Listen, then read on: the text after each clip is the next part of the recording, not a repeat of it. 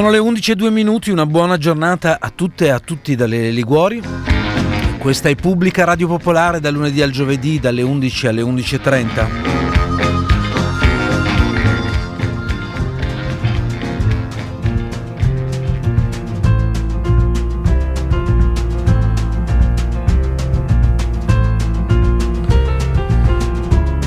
Buongiorno e benvenuto all'avvocato Alfredo Galasso. Buongiorno. Buongiorno a voi. Avvocato, è stato difensore di parte civile nel maxi processo di Palermo contro eh, Cosa Nostra a metà degli anni Ottanta, ha fatto parte del Consiglio Superiore della Magistratura, ha insegnato all'Università di Palermo e non solo diritto civile. Professor eh, Galasso, io l'ho chiamata oggi perché appunto sono passati sette giorni, otto giorni dall'arresto di Matteo Messina Denaro e alcune cose eh, che ci sono state in questi giorni in qualche modo eh, definiscono ancora di più e meglio un quadro di quella notizia di otto giorni fa, altre forse gettano soltanto un pochino di confusione. Gliene leggo una subito, subito, le chiedo un'opinione perché io non, non la capisco proprio, proprio, vedo dal Corriere della Sera online, si parla di eh, uno statuto di Cosa Nostra, una sorta, e qui l'azzardo linguistico secondo me è eccessivo da parte del collega del Corriere.it, una sorta di costituzione di Cosa Nostra a lungo cercata dagli investigatori ma mai trovata. Eh, in, questo, in, queste carte, in, queste, in questi testi eh, individuati dalla, dagli investigatori dei carabinieri di Palermo eh, raccontano una mafia radicata nel territorio e in mano come sempre a vecchi padrini come Pietro Badagliacca, condannato a 14 anni e scarcerato dopo aver scontato la pena. Eh, il Corriere racconta che questa è questione importante, queste carte, appunto quello che chiama secondo me eh, con un azzardo Costituzione di Cosa Nostra. Lei aveva mai sentito parlare di cose di questo tipo?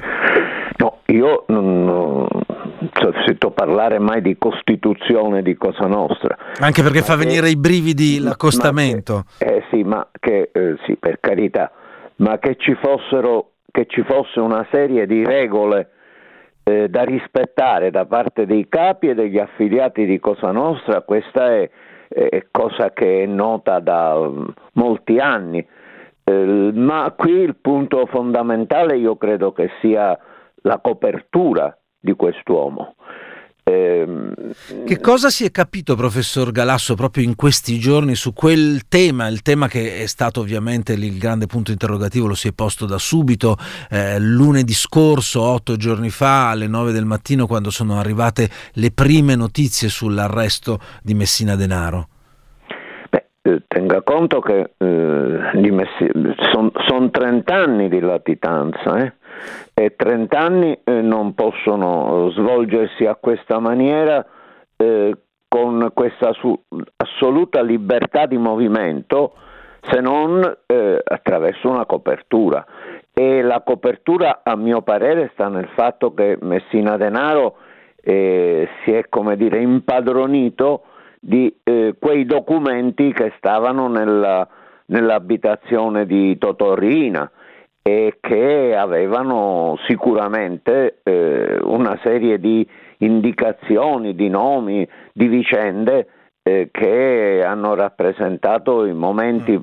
peraltro voglio dire, non, non sconosciuti in alcuni, in alcuni, momenti del eh, rapporto tra eh, Cosa Nostra e alcuni personaggi ai vertici di Cosa Nostra e lo Stato pensiamo eh, al processo che c'è stato sul, sulla trattativa. Eh. Eh, infatti dopo voglio ritornare su questo e in particolare citerò a, a lei, a voi ascoltatori e ascoltatrici, un passaggio quelle delle motivazioni della sentenza d'appello perché eh, hanno, per, per, quel poco che capisco io, de, de, dell'incredibile percorso per come sono state scritte da, da giudici, quindi non da opinionisti eh, della domenica. Ma su questo voglio arrivare tra poco. Ancora, in quest'ultima settimana, professor Galasso, ci sono stati diversi segnali che sono arrivati dagli sviluppi delle indagini sul fatto che forse eh, Matteo Messina Denaro avesse un po' allentato i vincoli della sua latitanza, si è parlato dell'uso, come dire, normale, ordinario del telefonino, eh, l'automobile che è stata acquistata in modo tracciato, non in contatti e poi ci sono anche alcune segnalazioni eh, per gli inquirenti attendibili sulla presenza del boss da tempo eh, nella zona di Campobello di, di Mazzara. Che cosa le, le fanno pensare questi segnali che in qualche modo Messina Denaro eh, si è voluto lentamente lasciar prendere? Eh, non proprio in questi termini, ma che eh, sicuramente c'è stato da parte sua un allentamento eh, della, eh, dell'autoprotezione, diciamo, e della ricerca eh, di protezione, perché la, lo stato di salute suo era tale che probabilmente considerava se stesso, non dico in fin di vita, ma insomma in condizioni di grave, gravi condizioni di salute. E quindi a quel punto probabilmente il carcere e l'infermeria del carcere era considerato maggiormente protettiva mm. eh, rispetto al luogo in cui si trovava ed era nascosto. E la queste condizione... Comunque sono, mm. Queste comunque sono eh, supposizioni. Certo. Quello che è certo è che quest'uomo è stato per 30 anni, per, dico per 30 anni, coperto in tutti i suoi movimenti, in una libertà assoluta, un uomo eh, raffinato e al tempo stesso un killer spietato. Non dimentichiamoci eh, la fine del piccolo Di Matteo. Certo. Allora, veniamo alla questione che lei appunto ha sottolineato un paio di volte in questi pochi minuti, e cioè il, livello delle protezioni. Dicevo, la sentenza sul, d'appello sul processo Stato-mafia, eh, il processo di Palermo, il sì. secondo grado in pratica ha mandato assolti i carabinieri dei Ross, eh, Mori, Subranni e De Donno, eh, ha eh, confermato le condanne per i boss mafiosi rimasti in vita, perché tra gli imputati c'erano anche Rina e Provenzano, e cioè Bagarella e Cinà e anche per quanto riguarda eh, Marcello Dell'Utri, anche lui era imputato in quel processo, è finito appunto assolto per non aver commesso il fatto. Allora, nelle motivazioni di quella sentenza, sono motivazioni di eh, tantissime pagine, centinaia e centinaia di pagine, però si racconta un fatto che dà un'idea di come è stata eh, gestita la latitanza di un altro boss importantissimo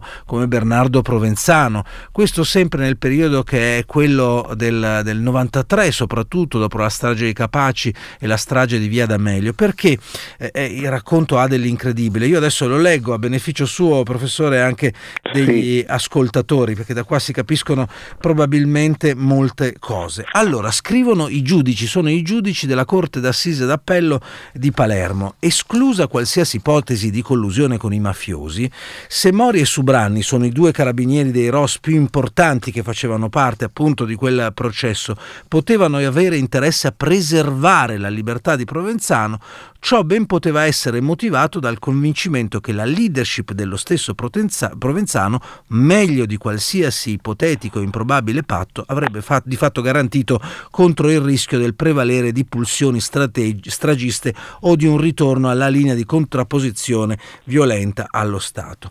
Per i giudici i carabinieri avrebbero voluto, virgolette qua, eh, favorire la latitanza di Provenzano in modo soft. Quindi nel loro ragionamento che fanno i giudici in queste motivazioni eh, ricordano un punto che secondo loro, secondo i loro ragionamenti, appunto quei carabinieri, eh, i massimi esponenti dei ROS di allora, appunto dei primi anni 90, avrebbero voluto favorire la latitanza di Provenzano in modo soft.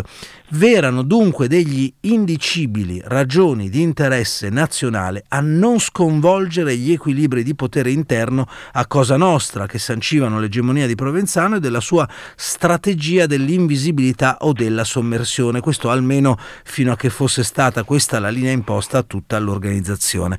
Che cosa ci dicono qua i giudici che appunto eh, durante quegli anni in qualche modo monitoravano il loro rapporto di consapevolezza su dove fosse un boss importantissimo come Bernardo Provenzano utilizzando un, un loro eh, teorema, diciamo così, loro, un loro ragionamento, una loro ipotesi, e cioè che Provenzano potesse essere il garante di una linea più morbida rispetto allo stragismo di Totò Riina e per questa ragione in qualche modo dovesse essere lasciato tranquillo nel suo stato di latitanza, quindi non arrestato e quindi c'era un calcolo eh, vero e proprio di natura eh, politica no? da questo punto di vista, eh, Avvocato Galasso. Che cosa, che cosa ci dicono appunto queste parole dei giudici della Corte d'Assise d'Appello di Palermo?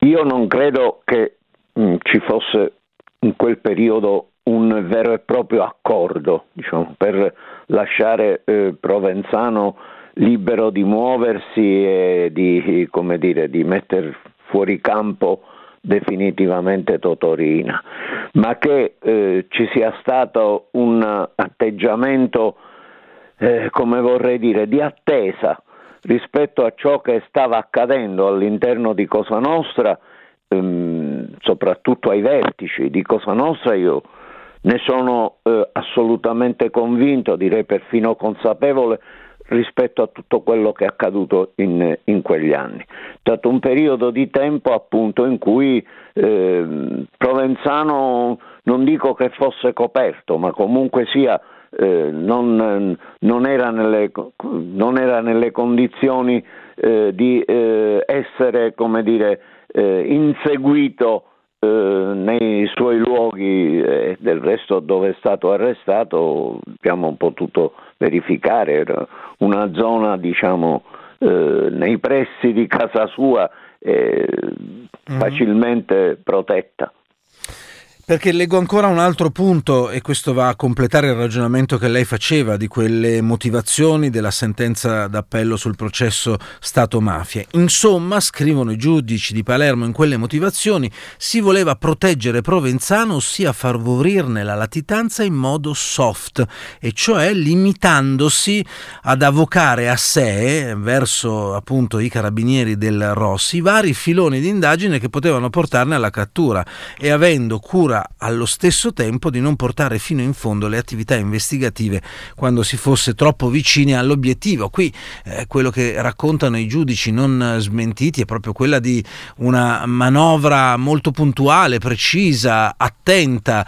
Poi i, il ROS dei carabinieri vengono assolte dal, dalle accuse di ehm, eh, minaccia e violenza contro corpo politico dello Stato, questa è un po' la denominazione del reato perché tutto questo dicono in altra parte i, i giudici palermitani, tutta la loro attività dei, dei ROS dei carabinieri fu fatta a fini solidaristici, usano questa espressione come per dire se si sono mossi i carabinieri era per salvaguardare un interesse dello Stato alla cessazione della strategia stragista di Cosa Nostra e non invece alla, pro- alla protezione di questo o quel politico che si sentiva minacciato dalla stessa mafia, eh, professor Galasso.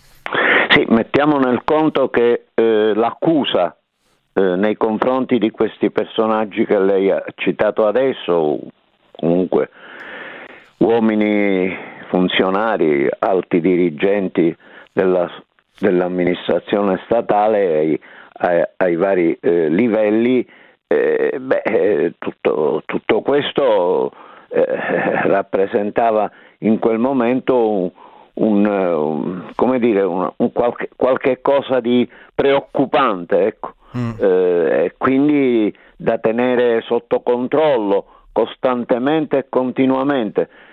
C'è stato questo periodo eh, di, come, non, non, saprei come definirlo, eh, una sorta di vigilanza su ciò che accadeva eh, nei dintorni eh, di eh, Cosa Nostra, in particolare di Provenzano.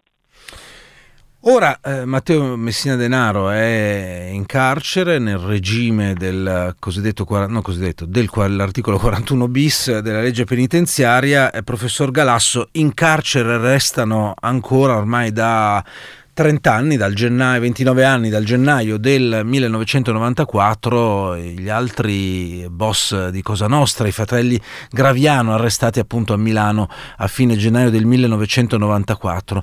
Eh, che, che, cosa si, si, può dire del fatto? Perché io ho sentito, professore, non so se lei è d'accordo o meno, ma in questi giorni anche alcuni osservatori, studiosi che parlavano della relazione tra i fratelli Graviano in carcere, quelli che tra le altre cose nel corso di questi anni hanno eh, sbandierato anche una loro relazione rapporto, ad esempio con eh, Silvio Berlusconi e Forza Italia. Queste sono dichiarazioni fatte o nel corso di udienze oppure captate da conversazioni fatte da Graviano nella, nelle ore eh, di, di, di, d'aria, diciamo così, con alcuni eh, detenuti. Che cosa mm, significa questo della, della relazione tra i fratelli Graviano da un lato e Messina Denaro descritta come eh, Messina Denaro è agli ordini dei fratelli Graviano. Questo che, che cosa significa? Io non, non, credo che le cose stiano esattamente in questi termini, io credo che Messina Denaro avesse una sua autonomia, piena autonomia nel muoversi all'interno e all'esterno di, eh, di Cosa Nostra. Penso però certamente che eh, ci sia stato un periodo di tempo anche abbastanza lungo in cui mh, i vertici eh, dell'epoca di Cosa Nostra eh, come dire, si sentissero eh, tranquillizzati da una eh, presenza eh, politica del, del, tipo che si era realizzato in quel periodo. Poi se non credo che si possa trattare di un vero e proprio accordo, ma comunque, comunque sia quello che mm. è certo è che diciamo, il governo eh, di eh, Berlusconi eh, era sicuramente uh, un elemento, dire, eh, gradito eh, dai vertici di Cosa Nostra. Avvocato Alfredo Galasso, prima di salutarla voglio fare un'ultima domanda eh, sull'ultimo libro che lei ha scritto, pubblicato da Chiare Lettere e che ha questo titolo, La mafia che ho conosciuto, un racconto per le vecchie e le nuove generazioni. Eh, la mafia che ha conosciuto lei, eh, qual è stata? Qual è? La mafia che ho conosciuto io in questi anni è una mafia che si è profondamente evoluta sia eh, nei vertici eh, e eh, diciamo Messina Denaro è un esempio di, di questo mutamento ai vertici di eh, Cosa Nostra, sia nei percorsi diciamo affaristici, nel senso che è una mafia che si è inabissata e muoversi adesso eh, in un settore eh, diciamo, non, non, non, dico sotterraneo, ma in mm. cui diciamo, eh, gli interessi eh, in, mm, economici, imprenditoriali, affaristici si mescolano con le vicende criminali. Avvocato, grazie per essere stato qui con me stamattina. Buona giornata e a presto. Anche a voi. Buon lavoro. Grazie altrettanto. Alfredo Galasso, avvocato, docente di diritto civile all'Università di Palermo, è stato eh, difensore di parte civile nel maxi processo a Cosa Nostra di Palermo metà, nella metà degli anni Ottanta, seconda metà.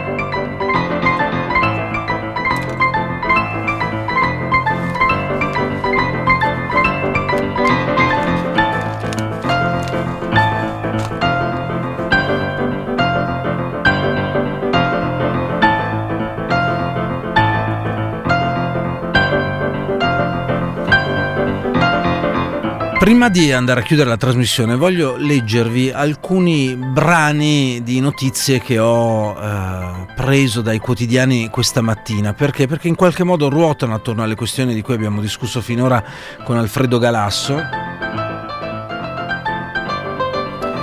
A partire ad esempio dal ruolo che sta giocando il ministro della giustizia Nordio in tutta la partita che riguarda le intercettazioni l'obiettivo politico quello di metterci le mani, in ogni caso di eh, far vedere in maniera molto evidente che questo governo e in particolare il Ministero della Giustizia non vuole lasciare le cose così come sono e quindi vuole intervenire, ha garantito, ma con tutti i dubbi e gli interrogativi che restano fino a quando non ci saranno i testi che potranno permettere una verifica, ha garantito Nordio che le modifiche sulle intercettazioni non riguarderanno i reati più gravi come il terrorismo e la mafia, ma più volte abbiamo raccontato che non basta fare questa affermazione quando poi ci sono tutta una serie di reati, tra virgolette, minori che sono fondamentali e che permettono di arrivare poi a eh, elaborare eh, reati più pesanti come quello di associazione a delinquere di stampo mafioso.